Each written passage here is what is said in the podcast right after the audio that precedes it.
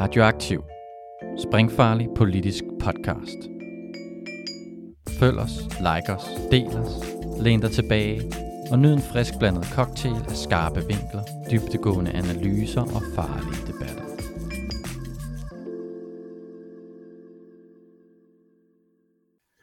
Velkommen til Institut for Vild Analyses læseklub. Det her det er den anden podcast i en række af fire, hvor vi læser Asta Olivia Nordenhofs Penge på lommen.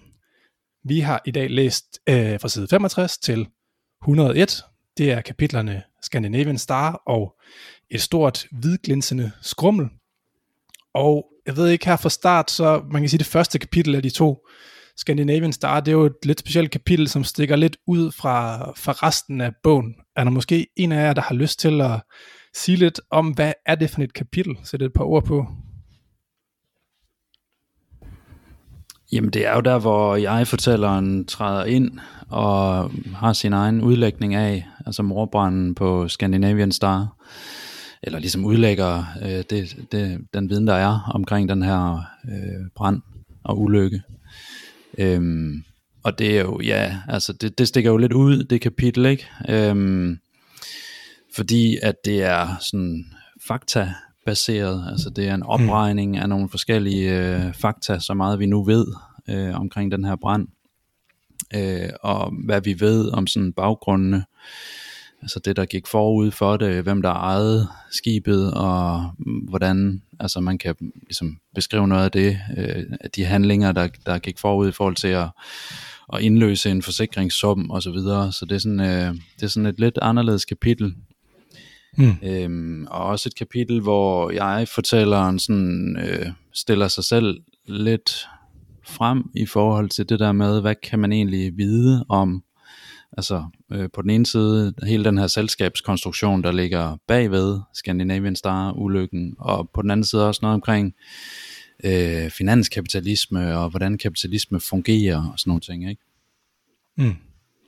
Ja, og så er det jo, er det vel også øh, måske vigtigt at få sagt, at den der Scandinavian Star begivenhed jo også er, øh, hvad kan man sige, sådan et omdrejningspunkt for hele værket, som jo ikke kun er den her bog, men faktisk øh, syv bøger, ikke? Øhm, som så alle sammen på en eller anden måde kommer til at berøre øh, den her begivenhed. Men hvordan er det så, øh, hvordan er det så, hvad har Scandinavian Star med at gøre med vores to hovedpersoner, som vi snakkede om sidste gang, altså Kurt og, og Maggie. Det kan være, det måske er værd lige at sige øh, til det, som, som Brian sagde, at det er, kan man sige, at Astrid Olivia Nordenhoff også øh, vedkender sig en vis øh, tolkning af begivenhederne af Scandinavian Star, som jo faktisk er et stadigvæk en uopklaret sag. Hun skriver for eksempel på side 83, hvis det er sandt, og det tror jeg, at branden på Scandinavian Star blev anstiftet med økonomisk vinding for øje, og så videre, så videre. Så man kan sige, at det er i hvert fald den version af begivenhederne, som hun øh, bygger historien på, eller som hun forholder sig til, hvis det ligesom er, er øh, spekulation, som ligesom er motivet. Hmm.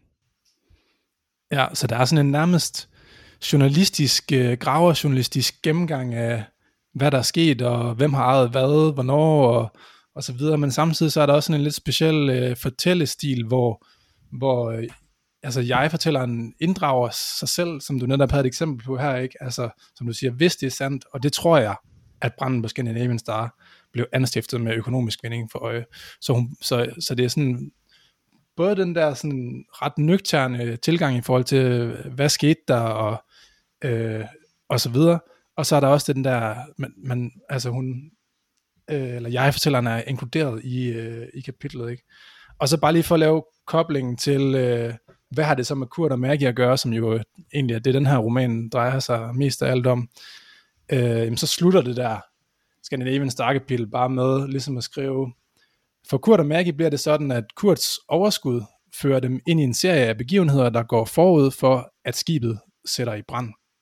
Kurt investerer sine optjente penge i vognmandsruten og mister dem hurtigt dem alle sammen til nogle mænd, der er meget bedre end han selv forstår, hvad der skal til, hvis penge skal blive til flere. Hvad Maggie angår, hvis branden rører sig i hende, er det kun som et forvarsel. Hun dør på Odense Hospital, bare et halvt år inden branden bryder ud. Så er der ligesom den der spinkle kobling mellem Kurt og Maggie, øh, og så den her Scandinavian øh, Star ulykke. Så det andet kapitel, øh, det, er jo, det hedder så et stort hvidglænsende skrummel, og det henviser ligesom til øh, den her øh, scanner, jeg tror måske det er en MR-scanner, som, som, øh, som Maggie skal ind i, fordi hun har fundet ud af, at hun er syg, hun har en alvorlig, alvorlig dødende, øh, dødelig sygdom, ikke? Øh, formentlig, det var vist en svulst i, i hjernen eller sådan noget. Okay, men med den øh, sådan indledende introduktion til, hvad det er, vi skal snakke om i dag, så øh, lad os begynde at, at dykke ned i teksten, og den måde, vi gør det på, det er jo, øh, det kan man jo kalde en form for eksemplarisk analyse af, af teksten. Altså vi, vi udvælger, vi har hver især til i dag udvalgt et, øh, et tekststed, som, øh, som gerne skal være eksemplarisk, både i den forstand, at det ligesom kan være et, et godt eksempel på et teoretisk begreb eller en, en idé, men også eksemplarisk i den forstand, at det ligesom er et eksempel på noget, som, som måske peger ud over den begrebet, eller ud over ideen selv, og derfor ligesom udvider vores erkendelse af nogle begreber, som kunne være kærlighed, eller kapitalisme, eller, eller hvad det nu måtte være. Okay, men lad os dykke ned i det. Den her gang så starter vi med, øh, med Brian. Vil du ikke fortælle os, hvad for et øh, eksempel har du valgt for teksten? Jo, det kan jeg da godt. Øh, jamen, jeg har valgt øh, faktisk de allerførste, øh, den allerførste øh, side øh, i, i den, den første del af det, vi har læst, altså side 67. Øh, ja, jeg havde sådan flere ting, jeg egentlig gerne ville vælge. Det var, og der er også noget med, at de to kapitler, vi har læst, er meget forskellige, så der, der kunne også være en masse at sige om forskellen på de to hvor det, det ene kapitel er sådan en journalistisk gennemgang, og noget med viden, og hvad man kan vide og så videre om de her ting, og det andet er mere sådan, og meget øh, personligt på en måde, og øh, altså beskriver Maggies sygdom og død og sådan nogle ting, ikke? Så ja, det er meget forskelligt, men så er der sådan en helt tredje ting, der indleder de her to kapitler, som, øh, som, som er en drøm, som jeg fortælleren beretter om, og det synes jeg er sådan et bemærkelsesværdigt sted, så det kan jeg lige prøve at læse op. Jeg vågner fra en drøm. I drømmen var jeg restauratør på en luksuslejner. Min specialitet var rejer, men da jeg gik mellem de opdækkede borer, endnu inden gæsterne var ankommet, vidste jeg, at jeg havde løjet. Så fulgte et diffust mellemstykke. Svingdøre, der åbnede og lukkede sig. En række alvorlige telefonopkald i skiftende lokaler, indtil jeg landede på en vindblæst mark i en helikopter. Der var en mand med et helt generelt ansigt, der briefede mig om katastrofens omfang. Jeg vendte mig mod mandskabet for at uddelegere opgaver, men uden at vide, hvad jeg sagde. Der zoomedes ud. Jeg så mig selv stå neden for helikopterens trappe. Jeg gjorde fakter, jeg så oprevet ud. Det var ikke til at høre noget for maskinstøj og vind. Det var det sidste, der var i drømmen. En udpræget følelse af vind. Ja, jeg, altså jeg er interesseret i at høre, hvad I tænker om det, fordi det er, det er jo igen sådan en, det er faktisk, det, altså det, det er jo sådan lidt et ekko af hele starten af bogen, eller begyndelsen på bogen, hvor øh, jeg-fortælleren har det der, øh, det her syn. Øh, jeg-fortælleren er på vej med bussen hen over Fyn, og ser et syn af en hvidhåret mand, der står øh, uden for den her bus og kigger ind, og får så en fornemmelse af, jeg-fortælleren her, at øh, ja, at, at, at det syn sidder i hende, og hun er nødt til at opsøge det igen, og finde ud af, hvor kommer den mand fra, og hvad drejer det her sig om, og det bliver så til historien om Kurt og Maggie. Og her der får vi en drøm om at være restauratør på en luksusliner, og, og det fører så selvfølgelig videre til det her, altså hele beskrivelsen, og en mere sådan journalistiske beskrivelse af branden på Scandinavian Star.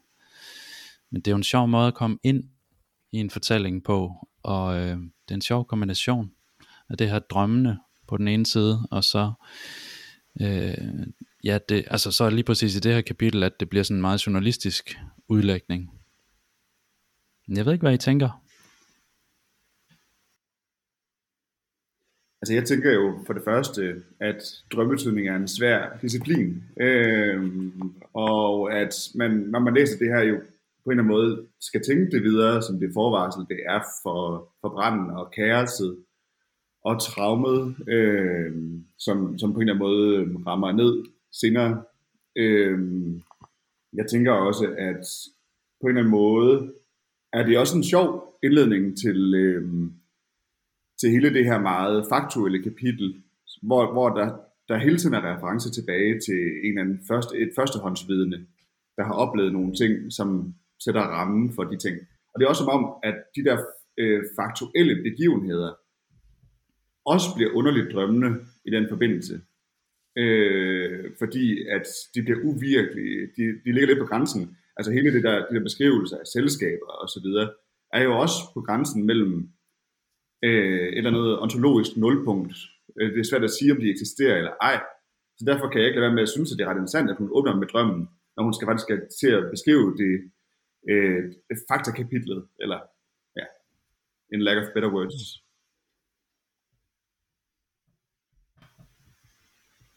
Ja, men det, ja, der, der er virkelig noget pudsigt i det. Mm. Altså nu, jeg ved nu behøver vi heller ikke at være fuldstændig forpligtet på sådan hele tiden at udlægge øh, præcis, hvad det er, bogen vil. Men jeg synes også, der er noget, det der med, i drømmen var jeg restauratør på en luksusliner. Jeg ved ikke, hvor tit jeg egentlig drømmer om at være nogle helt andre, faktisk. Jeg synes ofte, man er sig selv, men at så er der et eller andet, der er skævt, eller der er et eller andet, der fungerer anderledes selvfølgelig. Men, men hvor tit drømmer man egentlig om at være nogle andre, faktisk. Det ved jeg ikke, om I gør, men... Øh,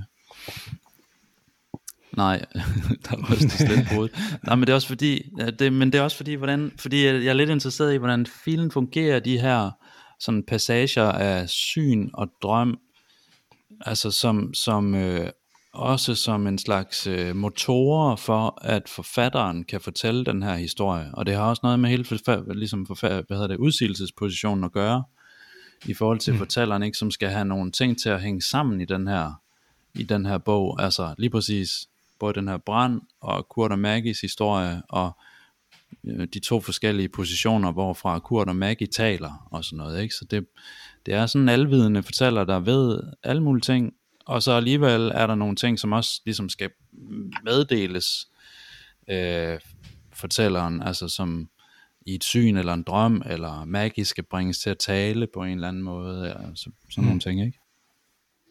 Ja, altså jeg, jeg, tænk, jeg synes det her, den her drøm er meget interessant, fordi den placerer ligesom fortælleren anderledes, eller end vi, end vi får placeret fortælleren de fleste andre steder i den her bog. Øhm, mm, fordi, nu kan, jeg kalder hende hun, men det ved jeg ikke, om hun er. Men øhm, det her med, at hun er, hun er sådan fysisk til stede. Hun går rundt mellem de opdækkede borer. Øhm, og, så, og så det her med, at hun ved, at hun har løjet. Altså jeg, jeg synes jo generelt, fortælleren er fuld af løgn. Så det er interessant at høre hende og indrømme det selv, eller ligesom lægge mærke til det selv. Øhm, og så er det også lidt sjovt, eller jeg synes i hvert fald, det er sjovt at have rejer som specialitet. Ja, det synes jeg virkelig også. Det stusser jeg så over. Mm. Og så det med, at der kommer en mand med et helt generelt ansigt. Det synes jeg også er en sjov vending, fordi hvad, hvad er et helt generelt ansigt? Altså. Men det der, må jeg lige spørge, det der med rejer, altså jo. er det det, hun har løjet om? Min specialitet var rejer. Men da jeg gik mellem de opdækkede borer, endnu inden gæsterne var ankommet, vidste jeg, at jeg havde løjet. altså. Det tænker jeg, at det er det, hun løber om. Ja, men det er selvfølgelig ja. også en markering af, men kan du, sige, kan du lige sige lidt mere om det der med, Bodil, at du tænker, at fortælleren er fuld af løgn? Altså, fordi det synes jeg er en sjov påstand, som sådan, mm. det giver mening på en eller anden måde, men på den anden side er det, det er jo også en forholdsvis ærlig bog alligevel. Altså, jeg har ikke sådan på fornemmelsen af, at vi bliver fuldstændig taget ved næsen, og at den egentlig handler om noget helt andet bogen, eller sådan et eller andet. Så det, jeg tænker ikke, det er på den måde, mm. men, men, men hvad er det der løgnagtige der? Jamen, det er fordi, at altså, øh, det starter egentlig på side 1 i hele bogen, at øh, altså, hun starter med, at det er sådan et øh, drømmesyn. Øhm, og det er noget, hun sådan, ja, et, et sted mellem et drømmesyn og, sådan, og et klarsyn. Og, øh, og min umiddelbare øh, tankegang til den slags udsagn er, at øh, det er fordi, det er noget, du finder på, og nu skal du finde en sympatisk måde at fortælle os, at det er mm. bare noget, du finder på. Øhm, og, så, og så det her med, at, at jeg i det her afsnit synes jeg, at, at øh, forfatterens eller fortællerens løgn kommer frem, især ved, at jeg tror for meget på det. Altså, øhm, hele den her meget, for mig meget nøgterne beskrivelse af, af, af morbranden og af skibskonstruktionerne, øh, øh, konstruktionerne, rædderikonstruktionerne, og så bagefter får vi at vide, at Maggie dør et halvt år før branden. Og der, det var først anden eller tredje gang, jeg læste, at det gik op for mig, at at Maggie var en fiktiv person. Altså, for jeg, jeg tænkte umiddelbart, øh, det var da uheldigt, eller det var da virkelig underligt timet. Men, men så godt derfor, mig, at det var fortælleren, der har fundet på det. Men på det tidspunkt er jeg lullet så meget ind i en snak om rædderikonstruktioner og øh, kapitalisme, at jeg øh, tror, jeg er i gang med at læse et, øh, en, øh, en faktabog. Og det tænker jeg, det er et tegn på, at fortælleren prøver at mm, køre rundt med mig. Fordi jeg ikke, hun ikke minder mig om, det er bare noget, jeg sidder og finder på, eller det, det er mig, der fortæller, eller det er mig, der strukturerer din, din øh, tur gennem det her. Hmm. Mm, så du tænker blandingen af, altså der, der, der er jo i bogen den her blanding af noget, der virkelig der er sket, øh, ja. og som har stået i aviserne, og så en ja, fuldstændig fiktiv konstruktion af Kurt og Maggie, som også er, ja, som vi berørte sidste gang i sig selv, altså nogle, nogle sager og væsener på en eller anden måde, ikke? Jo. I et, øh, et interview med Information, der siger at Olivia Nordenhoff, at hun har valgt branden på Scandinavian Star som, som eksempel, fordi det ligesom er et samsurium af ting, der kan sige noget om, øh, om kapitalismen, eller som ligesom er et godt, et godt billede på, på kapitalismen og på dens offer. Øhm, men det, at fortælleren ikke kan man sige, forholder sig til den anden mulige forklaring på branden, men ligesom vedkender sig den, den her forklaring øh, om, om spekulation som et motiv, øh, det kan, man kan måske sige, at det siger noget om fortællerens troværdighed, men i hvert fald også, at øh, det er en bog, som ikke handler om Scandinavian Star, men at der er taget bevidst valg om en vis måde at se ulykken på, som ligesom er et, øh, et spor for sig, som danner, danner ramme om en fortælling om kapitalismen. Nej, jeg tror også, jeg ser det som to forskellige undersøgelser af, øh, kapitalismen egentlig, eller pengenes magt, eller hvordan vi nu skal sige det. Altså så på den ene side den der, altså Skandinaviens Star-kapitlet som sådan en faktuel, empirisk øh, tilgang til, øh, altså et meget synligt eksempel på, øh, at, at den her idé om profit, som jo er det kapitalisme handler om, hvis man sådan ligesom skal, skal kode det helt ned, ikke? Øhm, at den, den, den, er, så, den er så stærk, øh, at, at mennesker må ofre livet for det, i det her tilfælde nogle øh, mennesker på, ja, på den her, ja, selvfølgelig øh, på, på Scandinavian Star, som jo, øh, som jo så, der er meget, der tyder på, at de påsætter branden, for ligesom at få forsikringspenge ud af det, og på den måde, altså, er det 159 mennesker, der leder livet, men, men som hun jo også skriver i det faktuelle øh, kapitel her, så, så kan man sige, det, det særlige ved Scandinavian Star er egentlig bare, at det bliver så tydeligt for os, at der er nogen, der dør, og at det er øh, hvide mennesker fra, fra vores del af verden, kan man sige, hvor at det, øh, det normale er egentlig, at der er en hel masse, der, der må lade livet øh, hver eneste dag i form af, måske de lever kortere, fordi de, hvis de skal, hvis man skal plukke det ved jeg ikke, bananer i Colombia, og man, man rører ved sprøjtegifte hver eneste dag, så går det ud over ens sundhed, eller hvis man arbejder i, i Bangladesh som sådan en, øh, som sådan en syrske, der skal sy noget af alt det tøj, vi køber i, i Vesten, så, øh, så er der ligesom skruet helt ned for, for, øh, for arbejdsvilkårene, så der er en kæmpe risiko for, at, altså det så vi for, øh, nu kan jeg ikke huske, hvornår præcis det var, men det var 2016, 15, 16, eller der omkring, at der ligesom var bygninger, der simpelthen styrtede ned, omkring hovedet på, på de her mennesker, der, der, der syr vores tøj, og som bliver solgt til H&M og alle de her brands, som vi, som vi ligesom kender. Ja. Øhm, ja, Bodil? Men jeg synes bare, det er, en, det er en oplagt at tolke lige præcis de vendinger der om, at, at dem, der normalt dør i kapitalismen, eller som offer for kapitalismen, er folk, vi ikke ser, fordi de er på den anden side af jorden, eller vi simpelthen ikke tæller dem med i vores øh, forestillinger om, hvor tingene kommer fra. Altså, mm. øh, der er den helt klassiske, hvor kommer mælken fra? Hvis, den, hvis man siger, at den kommer fra konen, så har man lige udvisket hele produktions, alle menneskerne, der er ved til at producere den mælk. Øh, hvor kommer tøjet fra? Det bomuld er fra planter, ikke? Øh, væk med alle, øh, alle dem, der arbejder på tekstilfabrikkerne. Men jeg synes, der er en oplagt, oplagt tolkning i den her bog, at sige, at altså i at Kurt og Maggie er billeder på de her boende ofre for kapitalismen, fordi alle deres øh, altså alle, alle deres problemer, eller rigtig mange af deres problemer, kan føres tilbage til, at, at de er nødt til at, at øh, tjene penge for at, at kunne overleve. Eller de er nødt til at have, de har ikke det levegrundlag, de burde have, for at kunne få deres øh, sociale Mm. øhm, øh, relationer til at, og, øh, at fungere. Og både Maggie, Mm. der er hjemløs i store dele af sit liv, og Kurt, der øh, ja, spoiler alert, senere hen må, må opgive et barn, fordi han ikke har råd til at, at passe på det, når moren skrider. Altså, så, så der er sådan nogle, ja, det er en meget oplagt tolkning, synes jeg, at tage Kurt og Maggie som de her brune ofre, men som vi normalt ikke ser som ofre for kapitalismen, men som ofre for deres egen uformåen, eller deres families uformåen. Men det, Netop. Nå ja, Rasmus, du vil sige noget, men jeg vil også Jamen- sige noget bagefter. Okay, så jeg vil bare lige indskyde, fordi nu fik jeg sagt på den ene side, og så kom jeg aldrig til midt på den anden side, fordi jeg, jeg vil bare lige sige det der med, der var to, øh, som jeg så det, så var det to forskellige undersøgelser af kapitalismen, og på den ene side, så var det det her faktuelle, empiriske undersøgelse af Scandinavian Starbranden, og så på den anden side var det lige præcis det, du sagde, øh, Bodil, altså at, øh, at der er den her, øh, hvad kan man sige, mere subtile magt af, af kapitalen, som udøves, ud- udøves over øhm, Maggies og Kurts øh, liv. Ja. Øhm, ja. Men Undskyld, kan man ikke sige, altså, når man, jeg, jeg ved ikke om, altså, fordi det er selvfølgelig sådan, det løber i to spor på en eller anden måde, altså det her med kapitalismen på den ene side, og Scandinavian Star, det empiriske faktuelle, og så øh, historien om Kurt og Maggie, men, men der, er jo også, der er jo også den her intime sammenblanding, som vi har været lidt inde på, og som er noget af det, der skaber, øh, altså sådan, som er motoren i teksten på en eller anden måde. Og jeg tænker sådan, hvis man tager den klassiske øh, Hollywood-katastrofefilm, altså så, så er den som regel jo fortalt igennem nogle menneskeskæbner.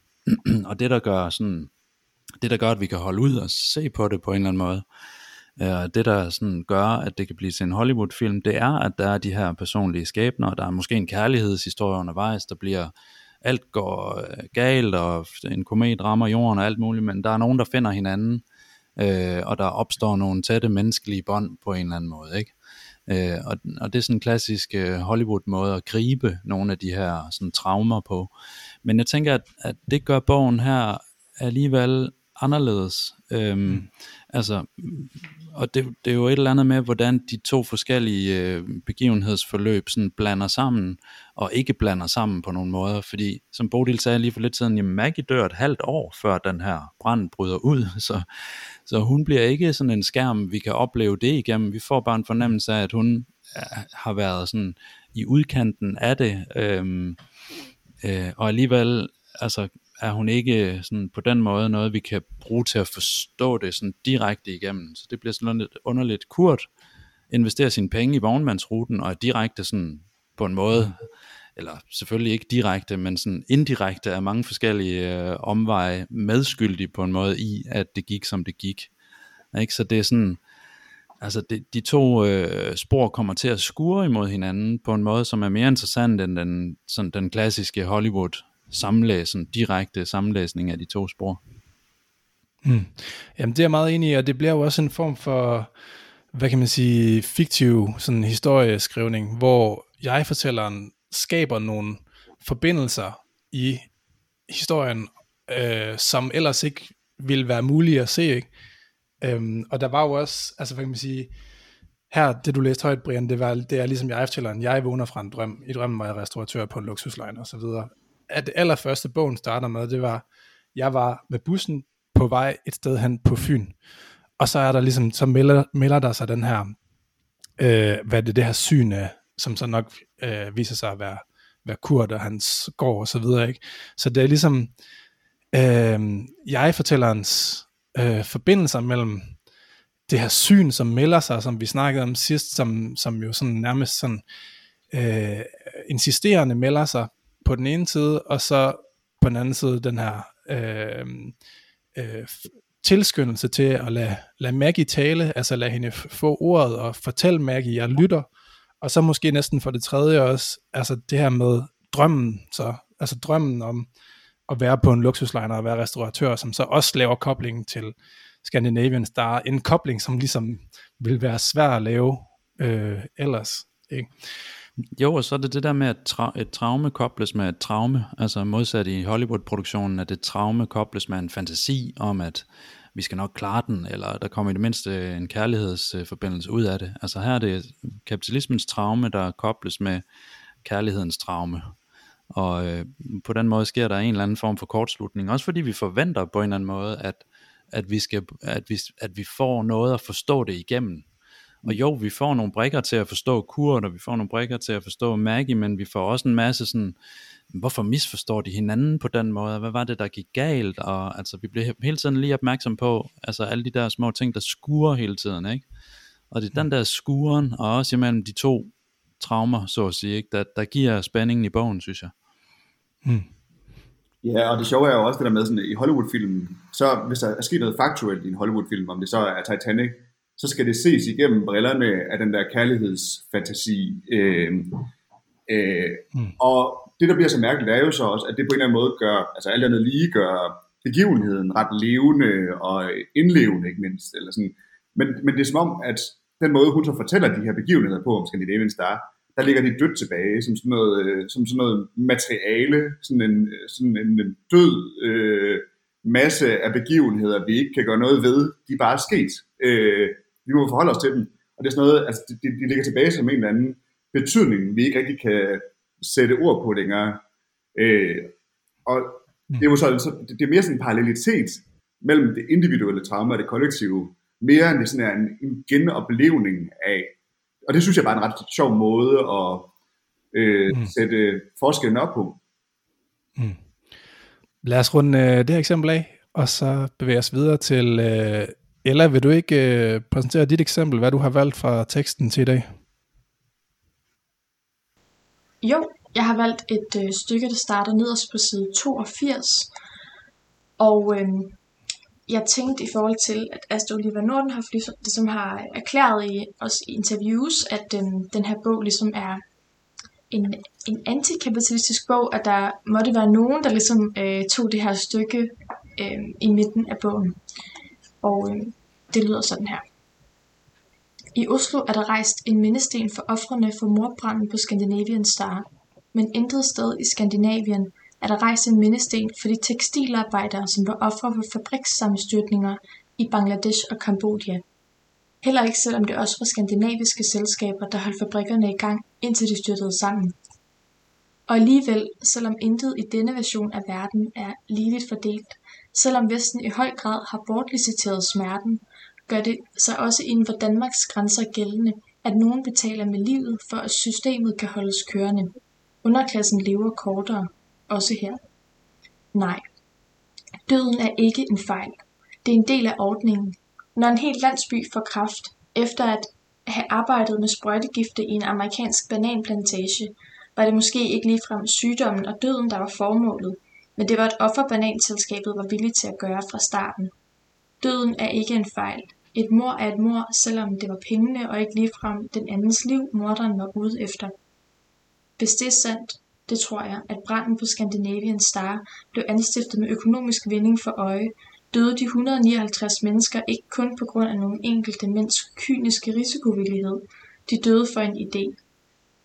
Nogen og noget kan blive nødt til at dø, for at andre kan vinde. Det er ideen. For at ligge til, må man trække fra et andet sted. Kapitalismen er en massakre, men vi er levende, og vi kan ende kapitalismen. Hvad, øh, hvad tænker I om det? Jeg får lyst til at spørge, hvordan vi gør det. hvordan vi får ind den der kapitalisme der. Men, øh, men, men det er jo, det er jo altså jeg helt der med at tænke, når jeg læser det her, er det jo igen den der fremmedgørelse af begivenheden. I tanken om, at, altså meget klassisk marxistisk pointe om, at kapitalen ret nemt kan flytte grænser, men det kan arbejderen ikke, og derfor er vi altid i et eller andet, øh, i en eller anden matrix, hvor, hvor, hvor vi nemt kan udflytte arbejdspladser til steder, hvor der er billig arbejdskraft, øh, mens vi øh, men, mens, mens øh, arbejderne er tvunget i en eller anden sociokulturel øh, position. Øh, og det er, jo, det, er jo, det er jo sådan ret klassisk, og måske også eller ikke det, det mest spændende, fordi det er svært at komme ind i sådan en betydning. Altså, det, for det leger jo måske også mere med, med betydningen af, hvad det er for, øh, for os, det her kollektive trauma omkring Scandinavian Stark gør. Det, det, det bliver lige pludselig tæt på for os, at der faktisk også er en, øh, en væsentligt forskellig levestandard i det danske land eller i de nordiske lande, øh, hvor vi altid er vant, på, vant til, at øh, de der, øh, at udliciteringen af arbejdskraften øh, danner rammen for vores vilkår, ikke? Med valget af Scandinavian Star, Scandinavians sådan, Titanic som rammen om den her øh, fortælling, så kunne det godt måske tyde på, at Nordhoff ønsker, at bogen skal nå bredt ud. Altså det er sådan en fortælling, som mange øh, måske kender.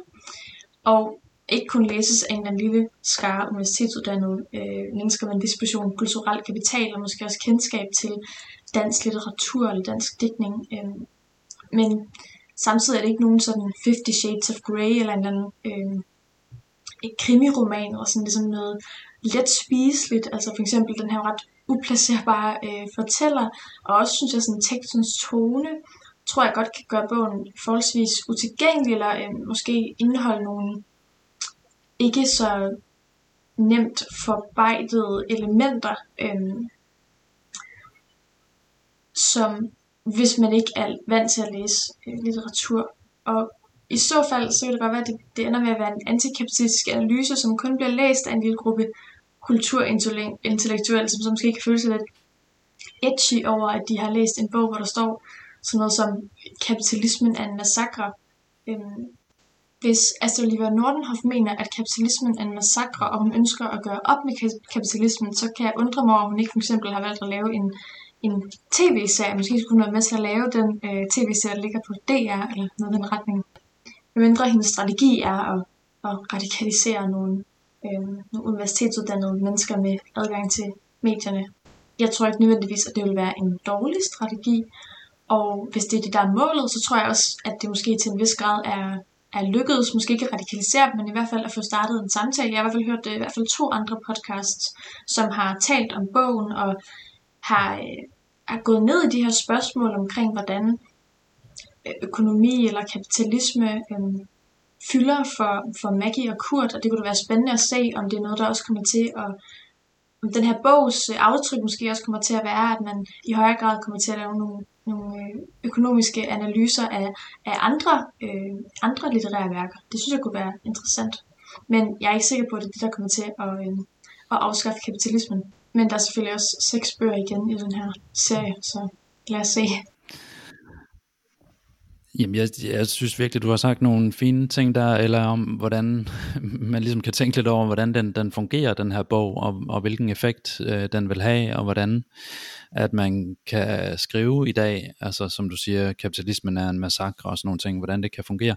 Altså jeg, jeg tror, jeg svinger lidt mellem at og, altså sådan tænke bogen på to måder. Nogle gange så tænker jeg, at det er et meget sådan pædagogisk valg af hovedeksempel, altså Scandinavian Star, øh, i den forstand, altså sådan næsten øh, Bertolt Brecht-agtig. Nu skal vi se øh, et klasseeksempel på, hvordan kapitalismen fungerer.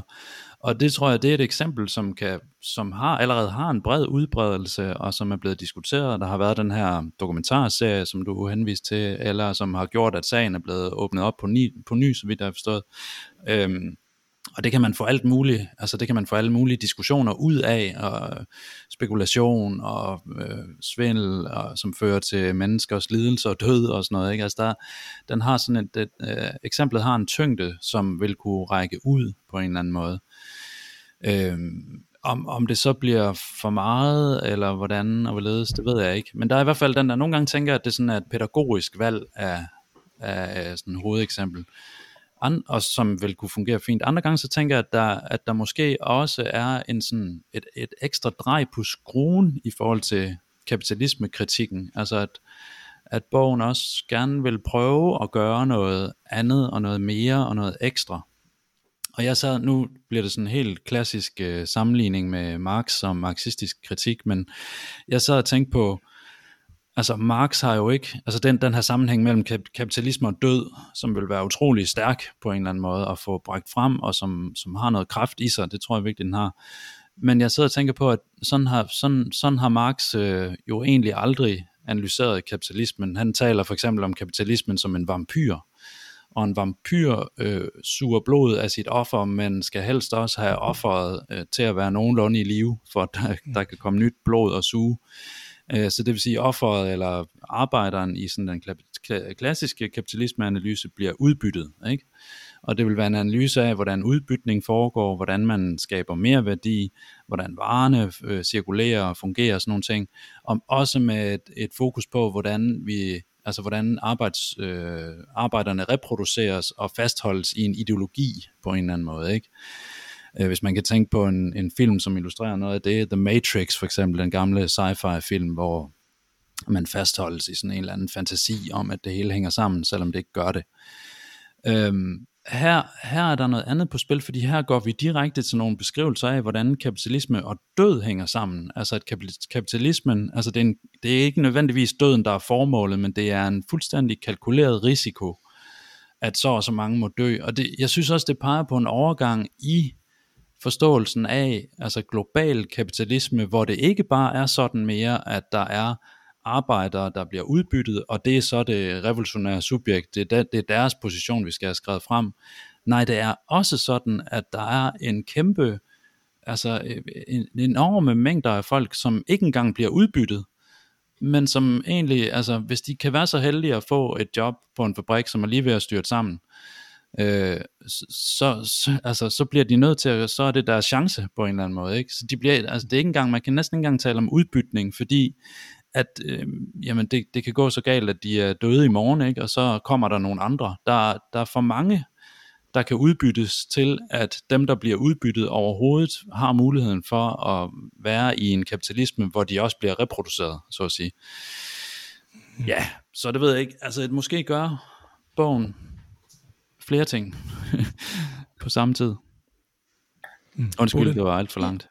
Nej, det var, det var så fint. Jeg, jeg, jeg tror, jeg i forlængelse af det, du siger, Brian, øhm, det er lang tid siden, jeg har læst Marx, men jeg husker det som om, at, at der også er nogle, øhm, i hvert fald den her idé om, at, at øh, en del af overgangen fra det feudale samfund til det kapitalistiske samfund er, at, at det, hvor det før har været den, der ligesom øh, ejede arbejderne, eller havde, altså, øh, man kan også sige, hvis, altså, jeg, jeg er ikke historiker, så det ved jeg andre bedre end mig, men altså, øh, øh, en slaveejer har ligesom øh, ansvaret for, at slaverne overlever. Øh, men i kapitalismen har alle individuelt øh, ansvaret for at overleve, eller ansvaret for, at ens nære familie overlever. Øh, så jeg tænker egentlig, at der er noget sådan, der er noget med kapitalismens forbandelse i, at de mennesker, der, der går på arbejde på en fabrik og dør, de har selv ansvaret for ikke at tage på arbejde hvis de mener, at det er, at, at, at de kan dø af det. Øhm, og jeg ved godt, det, det er meget hårdt, og det er, ikke, det er selvfølgelig ikke min holdning, men, men jeg mener bare, at det, det, det er sådan en, det, det er det individuelle ansvar, de sådan får af det økonomiske system. Og samtidig så er de jo enormt, på en eller anden måde også ret gode kapitalismeborgere, altså at gå på arbejde uanset hvad. Øhm, og øh, altså, giver det mening? Jeg tænker, at de, sådan, de deltager i det her system, øh, på en måde, som vi normalt ikke ser, at, øh, at, at det, den er både, du ved, den slår både folk ihjel, og giver dem selv ansvaret for det. Mm. Øhm, og så kom jeg til at tænke på, for der var både, så er der det her med, det var, det var lige hurtigt, øhm, jeg tror også, at den her bog, for mig repræsenterer den i hvert fald et opgør med sådan klassisk politisk litteratur, øh, eller politisk kunst, hvor det skal være så åbenlyst hele tiden, at nu har vi en politisk pointe. I stedet for Hollywood-filmene, som ofte bliver øh, kritiseret for at gøre personerne pro- øh, øh, problemerne personlige og private, og at tage det politiske ud af det, fordi det handler jo bare om, det er jo bare en kærlighedshistorie mellem to personer. Men jeg synes faktisk, bogen, selve den fysiske bog, har på bagsiden et billede af tre røde roser, som ligner noget fra sådan et, øh, en ugeblad.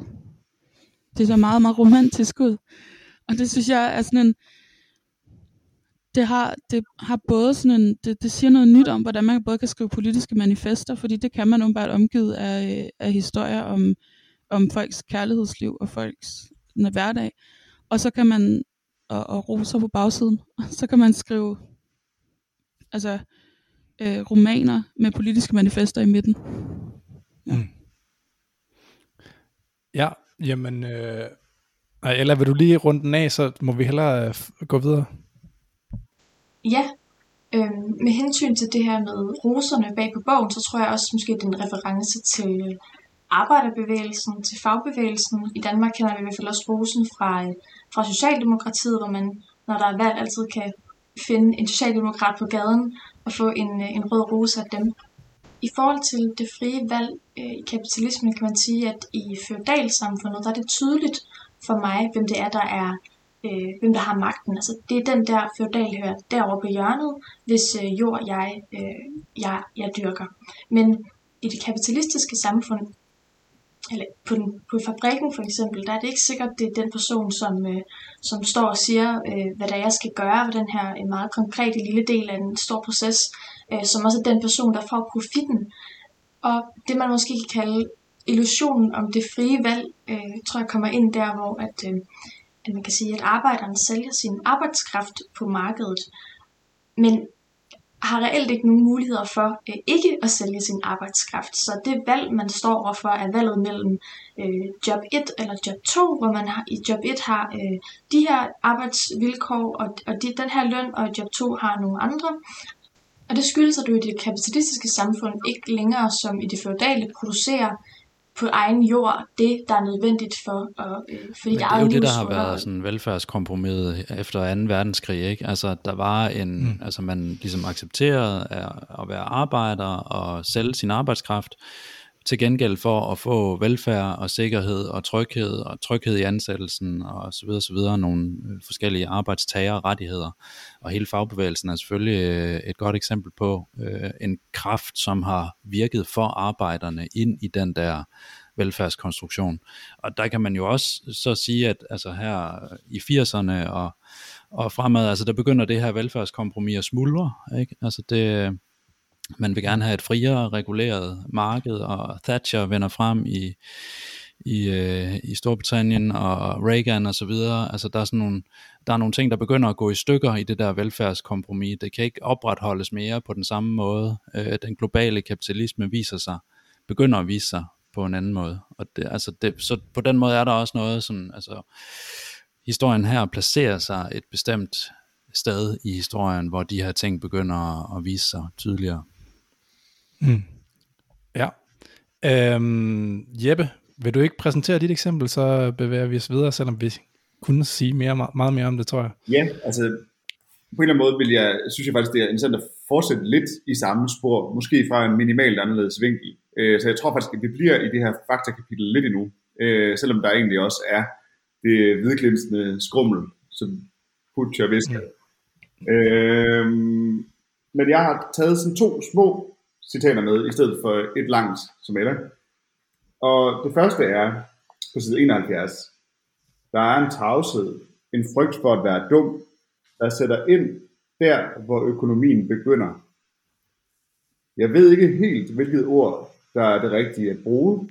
Hvad er forskellen på en virksomhed, et selskab og et firma? Er der forskelle? Er det ord for det samme? Og så på side 79 skriver hun, jeg bliver svimmel, når jeg læser om forretninger. Svimmel, når jeg læser om selskaber med overlappende ejerkredse, der køber og sælger af hinanden. Penge, som skifter, og alligevel ikke skifter hænder. Og det er selvfølgelig så op af et eksempel på, hvordan hun øh, blev forvirret i folkeskolen over det matematiske, fordi hvordan forstår du de der økonomiske objekter, Øh, hvordan, øh, hvad er tallet 2, øh, hvis ikke det, det ligesom bliver efterfulgt af to appelsiner, øh, eller to æbler? Hvordan forstår mm. du de der tal? Og det er den form for jonglering, der på en eller anden måde er den barrikade, vi står overfor, øh, som altså relativt øh, almen dødelig, ikke? Øh, jeg, jeg tænker, det er spændende, fordi at det på en eller anden måde også er det, der, der, der gør, øh, nu nævnes der jo specifikt Henrik Johansen og øh, Ole B. Hansen, øh, som, øh, som hele vejen igennem ved juridiske besvindeligheder og økonomiske, økonomisk kunde har kunnet snige sig ud af nogle situationer og lave det her system. Og min pointe er bare et eller andet sted, jeg synes, vi skal tale lidt om, at systemet, når vi endelig taler kapitalismekritik, hvordan systemet slutter, slutter om sig selv, øh, og hvordan det er svært at lave en kritik, fordi det er faktisk ret svært at forstå, hvad forskellen er på et selskab, et firma og så videre. Hmm. Eller? i forlængelse af det, som Brian har nævnt med, med Hollywood-film, så kan man sige, at der i, i Hollywood-film måske også er sådan en meget en tydelig protagonist, som ligesom forstår sin verden, som har en klar fjende, et klart mål, og som også har en agent, som, som handler i verden, øhm, hvor man kan sige, Kurt og Maggie, de, de har ikke så meget agent, eller de, de sidder ligesom fast i verden, som en, en verden, som de ikke rigtig kan forstå, og en, som hele tiden overhaler dem indenom, eller sådan. Øhm, Sidste gang havde vi eksemplet med Kurt, som, som godt vil investere sine penge i fremtiden, øh, og på den måde ligesom genstarte sit liv, eller måske få en form for syndsforladelse. Øh, men så kommer fortælleren ligesom ind i, i afsnittet efter og punktere hele den her drøm ved at sige, at, øh, at der er nogle, nogle, det, som han har investeret pengene i, det er den her vognmandsrute, og der ligesom er nogle mænd, som har snydt ham, som øh, jeg tror formuleringen er sådan noget med nogen, der der ligesom vidste mere om, om, hvordan man kunne få penge til at vokse en kurt. Øh, altså, de lever ligesom i en, øh, en, en uvidenhed øh, på en på en helt anden måde, end for eksempel øh, den klassiske jeg ved ikke, Hollywood-figur gør. Eller sådan, de, de forstår ikke deres verden, og forstår heller ikke, øh, øh, hvordan de skal handle på den rigtige måde. De famler meget rundt, øh, og det er måske også, kan man sige, en måde, hvorpå at altså Olivia Nordenhoff ligesom øh, forsøger at fortælle os om, øh, om det økonomiske system, som er, er stort og, og forvirrende, øh, måske særligt om, øh, om hvordan øh, ja, dominansforhold øh, er, øh, er forvirret og, og gemt væk på al, i alle mulige forskellige øh, ejerskabskonstruktioner i, i det kapitalistiske samfund. Mm. Og så må jeg bare lige tilføje også, øh, at det, som du har valgt her, Jeppe, på en eller anden måde også taler ind i, nu har vi, nu har vi snakket om, om Marx, og, og på den tid, han analyserede, så, øh, så det jo helt anderledes ud med, med ejerforholdene, så man, når man netop snakker om, om de her overlappende ejerkredse, som jeg fortæller også gør her, så er det jo virkelig noget af det, der, der adskiller kapitalismen i dag fra, fra den på, på Marx's tid. Ikke? Så, så på Marx's tid, der var der ligesom den, som, dem, som havde produktionsmidlerne, det var kapitalisterne, øh, arbejdsgiverne, og så dem, som ikke havde kap, øh, produktionsmidlerne, undskyld, øh, det var arbejderne eller proletariatet, som ikke ejer andet end deres arbejdskraft, og der så, derfor, som vi har snakket om, er nødt til at, at sælge deres arbejdskraft for ligesom at, at, at overleve øh, overhovedet. Ikke? Øhm, og der begynder jo, der sker jo nogle, der sker jo nogle vilde ting her i, øh, ja, mås- måske tidligere, altså nu er jeg heller ikke så godt, øh, men der, i hvert fald sker der noget med finanskapitalismen, øh, som vi har snakket om før i 70'erne og, og 80'erne, med den her form for, for, for ejerskab. I hvert fald kan man jo sige, at øh, øh, i dag er det meget mere komplekst spørgsmål, øh, hvem, hvem der ejer hvad, og selv en arbejder i, i Danmark, som vi jo faktisk også har snakket om, er jo øh, langt, langt øh, bedre stillet end en arbejder i, i Bangladesh for eksempel. Altså man kan jo leve et rigtig øh, flot middelklasseliv og, øh, med computer og iPhones og, og så videre, så videre, som alt sammen er betinget af, som, som det her kapitel jo egentlig også peger på, alt sammen er betinget af, at der er nogen, der arbejder et andet sted i verden for en forfærdelig løn og til, under nogle forfærdelige øh, arbejdsvilkår. Øhm, så på den ene side, så arbejderpositionen kan ligesom er kan, kan differentieres på forskellige måder, men også kapitalistpositionen kan også differentieres på forskellige måder. For eksempel så er der jo mange af os, der ligesom betaler ind til vores egen pensionskasse, som også investeres i en, i en masse ting, ikke? så på den måde, så, har, så, så som, selv som arbejder, så, så er vi jo med, medejere af en masse øh, aktier og investeringer og, og så videre, så, så det stiller os ligesom i en virkelig svær position, som er det, som den her jeg fortæller, øh, ligesom også øh, øh hinder til her, ikke? at det, det er virkelig svært at, at, at kritisere og, og analysere kapitalismen i, i dag, fordi vi, vi, er, vi, er, vi står i den på sådan en mystisk måde, ikke? Øh, eller en svært gennemskuelig måde. Ja, Brian? Ja, men altså, det er jo det der med, at vi alle sammen i dag, altså middelklassen i, øh, i Vesten er kapitalister, altså fordi vi har investeret. Vores penge står i pensionsfonde, som investerer. Øh, vi har pengene stående i banker, som investerer, osv. osv. Så, så altså hele markedet, eller hele økonomien er på den måde finansialiseret. Altså man investerer ikke i øh, ligesom øh, nye maskiner og mere i løn, man investerer i finansielle produkter, fordi man tror, de vil stige på markedet, og det vil sige, at mm, det, det er ligesom markedet, der har en ny øh, fu- og fuldstændig reel i øvrigt, sådan øh, indvirkning på, hvordan vores øh, hverdag bliver, bliver skruet sammen. Og derfor er det sådan, på, vi er i systemet på en, på en dyb, infiltreret måde, men samtidig på en fuldstændig uoverskuelig måde i en vis forstand, ikke? Øh, og der tror jeg også bare, at, at det som det handler, altså jeg synes det er en fantastisk sætning, det der med, der er en tavshed, en frygt for at være dum, der, øh, der sætter ind der, hvor økonomien begynder. Øhm, altså fordi det er, igen, det er meget uoverskueligt, men jeg tror bare, at trækket vil være at sige, at øh, økonomien ved det sgu heller ikke selv. Altså var øh, lige præcis øh, finanskrisen i 2008 ikke også et eksempel på, at at økonomien ved det faktisk ikke selv. Altså alle de her underlige subprime lån og forskellige øh, finansielle produkter, som bankerne udbød til hinanden, sådan som man kunne få almindelige mennesker til at låne penge i deres hus, sådan så til sidst hele økonomien blev fuldstændig undermineret. Altså økonomien vidste det ikke engang selv, hvad, hvad i alverden den, den havde gang i, og på en måde er det sådan, at, at det vil være at traversere fantasmet om, at økonomien ved det. Altså, det, det er der, vi skal hen på en eller anden måde, ikke? Og det kræver måske, altså jeg synes, der er noget meget ærligt i den måde, sådan fortælleren prøver at, at stille sig selv en smule uformående over for det her, men så alligevel sige, men jeg vil, altså jeg vil på en eller anden måde prøve at få greb om det her. Øh, og måske er en af midlerne det der med at, at finde ud af, hvordan økonomien heller ikke selv ved det. Hmm. Jeg kommer til, til, altså ud fra det du siger nu, kommer jeg til at tænke på, øhm, på en sådan metaforisk analytisk pointe, som Zizek kommer med i Less Than Nothing, omkring øh, hvordan vi kan forstå de her underlige økonomiske midler og objekter. Han har en sammenligning med, øh, med de her, øh, med, med, med, med, hvad penge er i det finansielle system, øh, sat op på, hvordan man kunne forstå elektronet i kvantemekanikken. Hvor det først, det er når øh, det, det er elektronets fart, der gør, at det har masse. Altså det gør, at det eksisterer. Så altså i princippet, hvis du stopper elektronet, så vil det stoppe med at eksistere. Øh, og den parallelitet kan jeg ret godt se i det her. Altså det, det er de her lukkede markeder, der, hvor det er selve momentum og selve bevægelsen, der skaber objektet. Og apropos finanskrisen. Når først vi, der er en lille stopklods for den bevægelse, så falder hele systemet fra hinanden. Det stopper simpelthen, eller det falder ikke fra hinanden, det stopper simpelthen med at eksistere. Øh, mm. Og det er ret interessant i den her sammenhæng, også fordi, at økonomien er abstrakt, men, men, men, men det, det er måske, det skal måske læses endnu mere bogstaveligt, at økonomi er abstraktion. Mm. Ja.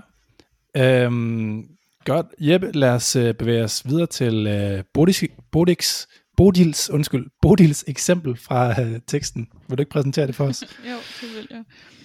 Øhm, jeg har faktisk valgt øh, det samme sted som, øh, som Jeppe. I hvert fald startstedet. Øh, det med tavsheden. På, på side 71. Øhm, bare den første sætning, hvor der står, der er en tavshed, en frygt for at være dum, der sætter ind der, hvor økonomien begynder. Og så har jeg valgt at holde det op sammen med et citat på side 80, som ligesom er det sidste i afsnittet. Jeg tror det, jeg ved ikke om det samme med samme afsnit, men der står, jeg ved godt, at det er en af forretningsmandens vir- virkemidler. Det er hans triumf, at han opererer på et sprog, der kalder til tavshed. Hans triumf, at jeg tror, at jeg er dum. Øhm, det ligger jo, det, det, er jo, det, er jo, det er jo det, vi lige har siddet og talt om. Øhm, også det her med, at hun siger, at, øhm, øh, at regnelæreren, der går i gang med nogle bolde i et kar, og så lige så snart det kommer op som tal på tavlen, så bliver det uvirkeligt, fordi hvad er fire, hvis det ikke er fire af noget? Og, øhm, og det er vel det, hun gør med de her mennesker. Hvad er mennesker, hvis det ikke er, altså, det er fire mennesker, eller det, men, men det bliver ligesom, hun gør det til konkrete mennesker. Øhm, og så, ah, jeg har tænkt over den her tavshed, fordi øh, jeg måtte læse øh, øh, det stykke, vi læste til i dag, altså fire gange eller et eller andet, for ligesom at, at, at slå mig fast på, hvad jeg skulle vælge. Jeg synes virkelig, det var svært at finde øh, ud af, hvad der var mm, et sted, der var sådan sigende for, hvad jeg tænkte, da jeg læste, læste det som helhed. Øhm, og jeg tror, det var derfor, jeg valgte den tavshed, fordi jeg også selv blev gjort tavs på en måde af den måde, teksten var, øh, var øh, struktureret. Øh, og så var jeg meget forundret over, at hun, hun siger, jeg kan ikke tale om det, og så kommer noget, nogle af de klarest formulerede afsnit i hele bogen. Og så bagefter, så siger hun, så, når, så taler hun om Maggies død, og så skriver hun, at, at, øhm, at lige før Maggie dør, der, der forsvinder hun ind i sådan en tankeverden, som forfatteren, fortælleren ikke kender. Men, men det kan hun godt skrive klart. Altså så det der med, der kommer hun helt åbenlyst til kort, og det kan hun godt, det siger hun bare, uden nogen problemer. Og så har jeg tænkt, mellem, mens, I, mens vi har siddet og talt her, har jeg tænkt, at det, det er vel det, det skal, det der, det der afsnit om, øh, eller de afsnit om Scandinavian Star, om kapitalismen, om øh, konstruktionerne af selskaber. Det, det er sådan løsrevet i bogen, men det er også sådan, det er i vores liv. Det er sådan, det er sådan noget, vi læser om. Det er ikke vores hverdag. Det er det der sådan fremmedgjorte, øh, vi går ind i et andet sprog, og vi er nødt til at have et andet sprog for at forstå det, for at overhovedet kunne tale om det. Vi kan ikke tale om det med vores hverdags. Nå, så var der ham der, manden der, og han var, altså, altså der, vi, kan ikke, vi er nødt til at have øh, fakta på. Ja. Kan man sige det sådan, at, at uvidenhed på en måde altså lidt er en drivkraft i bogen, også lidt en joker på en måde? Ja. Eller der er noget med viden og uvidenhed, altså som du siger lige her, Bodil, at øh, der er en uvidenhed i forhold til, hvordan økonomien egentlig fungerer. Og den mm. uvidenhed kan bruges af forretningsmanden som et trumfkort over for den, der tror, vedkommende er dum. Der er også en uvidenhed i forhold til, til de her personer, og Ella var også lidt inde på det, tænker jeg, i forhold til, at de sidder fast, og de ved ikke selv, hvorfor de sidder fast. Øh, forfatteren ved måske noget, men er alligevel, eller for, fortælleren ved noget, men er alligevel nødt til at spørge Maggie undervejs om forskellige ting. Sådan, fortæl mig noget, fortæl mig om, hvad kærlighed er, og sådan noget. Ikke? Mm. Øhm, så der er sådan et, der er noget, der, og alligevel er der noget, der, der driver det hele, og der er sådan, der er nogle baner, der er et skib, der skal gå ned, og der er noget kærlighed, der skal gå ned, og sådan noget, ikke? Altså, så der er også en viden, som på en eller anden måde udspiller sig. Det er måske bare, altså der er måske noget tragisk over det, i den mm. forstand, at øh, der er nogle ting, der, der udspiller sig, og dem, der gør det på samme tid, ved det godt, og ved det ikke, eller noget af den stil, ikke? Mm. Ja, det ved jeg ikke, det var lidt noget, jo, jo. bare sådan et forsøg på at tage lidt ind i det der med uvidenheden, som sådan en, en sjov faktor. Ja, der er også helt klart nogle sfære, vi tror, vi ved noget om, og nogle sfære, vi tror, vi ikke ved noget om. Og, og det passer øh, ikke, ikke så tit, som vi i hvert fald går og tror det. Mm. Altså vi går og tror, at, at økonomi er øh, svært og uforståeligt og uopnåeligt for normale mennesker at, at forstå. Men at, øh, øh, altså, jeg er uddannet folkeskolelærer. Jeg skulle helt sige, at der er rigtig, rigtig mange mennesker, der tror, at pædagogik, det er bare sådan noget, det var sådan noget, alle ved. Det er, der ikke, det er slet ikke noget, man kan, sådan, man kan sådan, øh, øh, beskæftige sig med i længere tid. Og, øhm, men og, og jeg, ved, jeg tror også, der er mange, der sådan forestiller sig, at kodning er også utrolig svært. Altså sådan, sådan nogle, lige snart det bliver sådan teknisk, øh, øh, så tror folk, det er meget sværere end psykologi og noget med mennesker. Og... Mm. Ja. Ja. M- må jeg gå videre til, er nogen, der vil tilføje noget, eller må jeg gå videre til sidste eksempel i dag? Alright. Jamen, så synes jeg, at øh, vi skal lige have noget om Kurt og Maggie også i dag. Nu har vi snakket øh, meget om øh, kapitalisme, og nu skal det måske handle lidt om, om kærlighed også.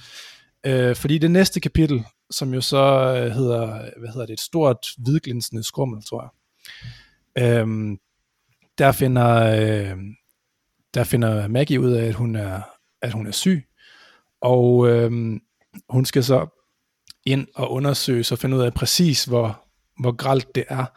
Og der står der så på side øh, 91, øh, sådan her. Hun har overvejet at fortælle Kurt noget. Hun har haft det på læberne, når de i tavshed har siddet over for hinanden ved middagsbordet. I morges, da hun gik af grusvejen mod busstoppestedet for at tage ind til hospitalet, stansede hun flere gange op, forestillede sig at gå tilbage og falde ham i armene, forestillede sig, at der fandtes en omfavnelse, der kunne føre dem sammen tilbage til en tid, hun ved ikke hvilken, måske snarere indstifte en ny. Hver gang rev hun sig løs fra ideen, satte i bevægelse igen, kun for kort efter endnu en gang at stanse op. I bussen kunne hun ikke holde tårerne tilbage. kilometer for kilometer fjernede hun sig fra den mand, hun for længst havde fjernet sig fra, men først nu, hvor det måske var døden, der spurgte hende, hvordan hendes liv havde været, syntes hun, at hun forstod, at hun også hele tiden havde længtes efter Kurt. Så der er noget med øh, faktisk øh, døden, som jo går igen her. Vi har snakket meget om sammenhæng mellem kapitalisme og død, ikke? og her er det også døden, der ligesom øh, jeg spurgte hende, som der står, hvordan hendes liv havde været. Og så er der også noget med hele det, altså der må, den her passage må sige noget også om forholdet mellem øh, Maggie og Kurt. Hvad, hvad tænker I, hvorfor, hvorfor fortæller hun ikke Kurt noget? Hvorfor gør hun ikke det? Ja, jeg synes, det er en utrolig smuk øh, passage, den nederste der, altså det der med, hvor det måske var døden, der spurgte hende, hvordan hendes liv havde været. Synes at hun, hun at hun forstod, og så videre. Det der med døden, der spørger hende. Mm. Øhm, men det er, det er næsten også sådan kittet smukt på en eller anden måde, men det er i hvert fald meget, øh, det er i hvert fald meget fint. Øhm, og jeg tænkte, at det der, der stod til sidst, til sidst, at hun nu forstod, at hun også hele tiden havde længtes efter Kurt. Der kommer jo noget lidt senere i bogen, som beskriver, måske er det faktisk det, vi læser til næste gang, som beskriver deres øh, kærlighedsmøde og der, den første tid i deres forhold, hvor man ligesom fornemmer, at der har været en, en form for øh, dyb sådan, intimitet og forbindelse på en eller anden måde. Men her står der sådan, det med hele tiden at have længtes efter nogen, betyder jo også, at man aldrig har haft dem, eller har været der, hvor forholdet var velfungerende, men at man hele tiden har længtes. Ja, det udtrykker sådan en distance, ikke? Mm. Øh, og en fantasi igen om, at der kunne have været det her fremragende forhold på en eller anden måde. Jeg tænker, ja, der er netop... Nå, undskyld. Undskyld, Jeppe. Øh, nej, men jeg tænker også bare, at bevægelse jo faktisk går igen i, i forhold til, hvad vi snakkede om i forhold til markeder, ikke? Altså, at hvis vi laver koblingen, så, så er det, at, at døden sætter noget i bevægelse øh, her, som er noget, hun bliver nødt til at, at gøre færdigt, og, og på en eller anden måde øh, er det jo også, altså, i forhold til, hvad du sagde, Brian, så kunne det ikke være med at sidde og tænke over, at, at der også er der noget med den måde, døden så altså noget bevægelse på her, der ændrer hele den betydningshelhed, der er omkring deres forhold. At det er som om, at hun har fundet ud af, at hun hele tiden længes efter Kurt, og når man læser det senere, kunne man jo måske godt tænke, at der havde været problematikker, der har vanskeliggjort deres relation. Men det er som om, at øh, den, den, den setting, eller den begivenhed, at hun snart skal dø, på en eller anden måde også forandrer det for tid i en eller anden forstand. Men det er vel det der med, at døden sætter tingene i relief, ikke? Altså, ja. der kan, man kan have en frygt for at dø, og den kan man så, så kan man flygte, og man kan gøre alle mulige ting, men dødsangsten i sådan mere Heideggersk forstand er jo det der med, ja, men hvordan har du levet, min ven? Altså, nu, når, nu nærmer du dig dit endeligt, og hvad, hvad, hvad var det, du gjorde? Øh, altså den der, frem, den der tanke på den fremtidige død, som på en måde griber tilbage hele tiden i det, man fortidigt har gjort, og det nu, man står i, altså den der ekstatiske enhed af fremtid og fortid og nu, som døden på en eller anden måde øh, sætter i værk. Altså det er jo sådan en, altså det er jo virkelig sådan en, en klassiker, ikke? Døden spørger, hvordan man har levet, simpelthen det gør den måske ikke så meget for en myg eller for en bæver. Altså der er sådan en, og det, det ved jeg ikke nu, der er mange, der uh, arbejder med det her felt om, hvordan vi skal tænke dyr og sådan noget, men der er i hvert fald sådan en, der er i hvert fald noget øh, grundlæggende ved subjektet, altså, og måske ved det menneskelige subjekt, som er i stand til at stille det der spørgsmål. Altså, hvad, hvordan har du levet simpelthen i dødens nærvær? Ja, vi talte sidste gang om, øhm, om Maggie og Kurts forhold til øh, fortid og fremtid, hvor Kurt var meget fremtidsorienteret og, mm. og øh, gik og øh, ja, drømte om ting og planlagde, hvad han skulle investere sine penge i, og han ville ikke investere i fortiden, men i fremtiden. Og Maggie gik og, og tænkte tilbage på ting og, og fast, altså på, fysisk, så, på fysiske ting og tænkte på det som minder. Og, og det er ligesom om, at da døden så spørger, hvordan hendes liv har været, så, så bliver hun fremtidsrettet. Øhm, så, så, så vil hun, hun vil bytte det hele, eller hun vil, hun vil bare gerne have nogle flere øjeblikke sammen med Sofie, da hun kommer, hendes datter, da hun kommer og besøger hende. Og hun, hun er ret klar over her i det her afsnit, at, at, at det ikke er en, en fortid sammen med Kurt, det er måske at det måske snart indstifte en ny tid sammen med Kurt. Så hun bliver ligesom rykket fra det, hun har været, eller det fokus, hun har haft, fordi døden pludselig spørger, hvordan var det så egentlig? Hvilket er interessant. Der er sådan en uendelighed i, der forsvinder over hendes fortid, fordi ja. Mm. Ja, så der, der er noget vildt interessant i det der, netop med, at hun gerne vil, altså i det jeg læste op før, så stod der det der med, øh, hun stansede op flere gange, øh, forestillede sig at gå tilbage og falde ham i armene, forestillede sig, at der fandtes en omfavnelse, der kunne føre dem sammen tilbage til en tid, hun ved ikke hvilken, m- måske snarere indstifte en ny. Så har både det der med, som, som netop som du sagde, Bodil, sidste gang snakkede vi meget om, at, at Maggie var, øh, hvis ikke det stedet nostalgisk, så i hvert fald sådan bagudrettet. Øh, vi snakkede om det der barndomsminde øh, blandt andet, og hvordan hun, vi snakkede, men vi snakkede også om den der, den der sætning, jeg ved ikke, om man kan huske den præcis, men det var sådan noget med de værste fantasier af dem, der angår, øh, at det alt, alt kunne have været anderledes, eller der skulle så lidt til, for at alt kunne have været anderledes, eller noget af den stil, ikke?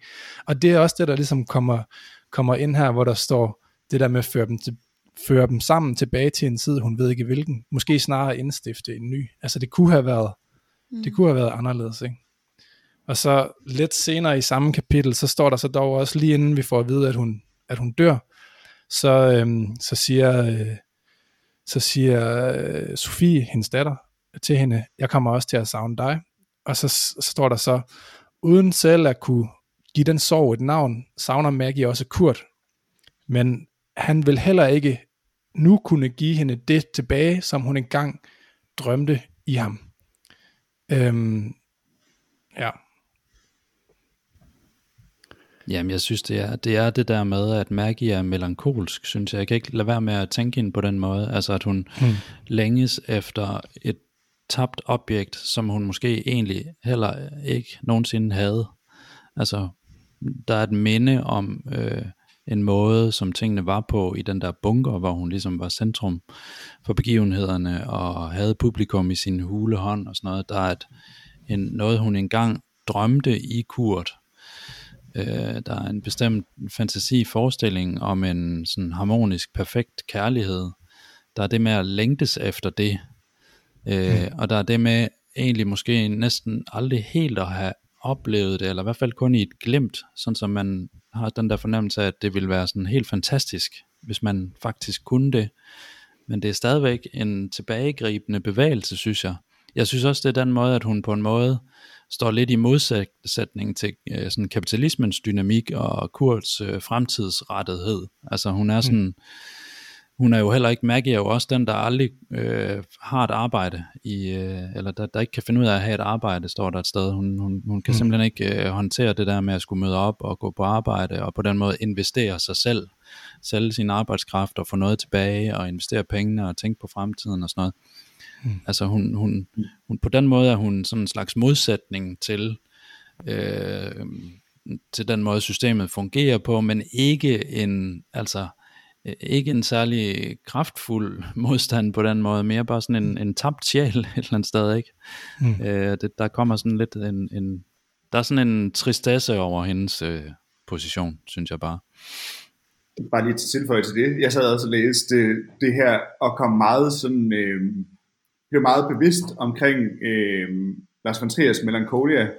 Øh, det der med, at den måde, hun har en melankoli på, men det er først, det er når døden nærmer sig, at hun på en eller anden måde får, får en eller anden øh, sindslig bevægelse og handler i en eller anden forstand. Og i, til par, parallellen til det i Melancholia er jo også, at det første, at verden går under, at døden virkelig nærmer sig, at hoved, den kvindelige hovedperson faktisk handler og gør noget godt, bliver et moralsk menneske, indgår i relationerne igen.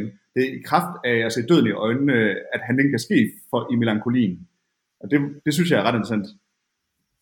Mm. Lad os øh, bruge det som en udgangsreplik. Altså, vi har en tragisk fortælling om, om Maggie og Kurt, og så har vi en tragisk fortælling om kapitalisme, og måske der er noget i den her melankoli, der ligesom trods alt kan, kan pege ud af det. Øh, til næste gang, der øh, læser vi de to næste kapitler. De hedder nogle hårde ord, er det ene kapitel, og det andet kapitel hedder På Café Blomsten. Det er fra side 102 til 140, og øh, vi håber, du vil læse med og lytte med igen næste gang. Oh ja. Inden du smutter, husk nu lige at følge Radioaktiv. Vi er på Facebook, Twitter, på SoundCloud eller i din podcast-app. En række af vores podcasts udkommer også som video på YouTube. Du må også gerne dele os med dine venner. Hvis du er ellevild, så kan du gå ind på solidaritet.dk og blive medlem af vores medie.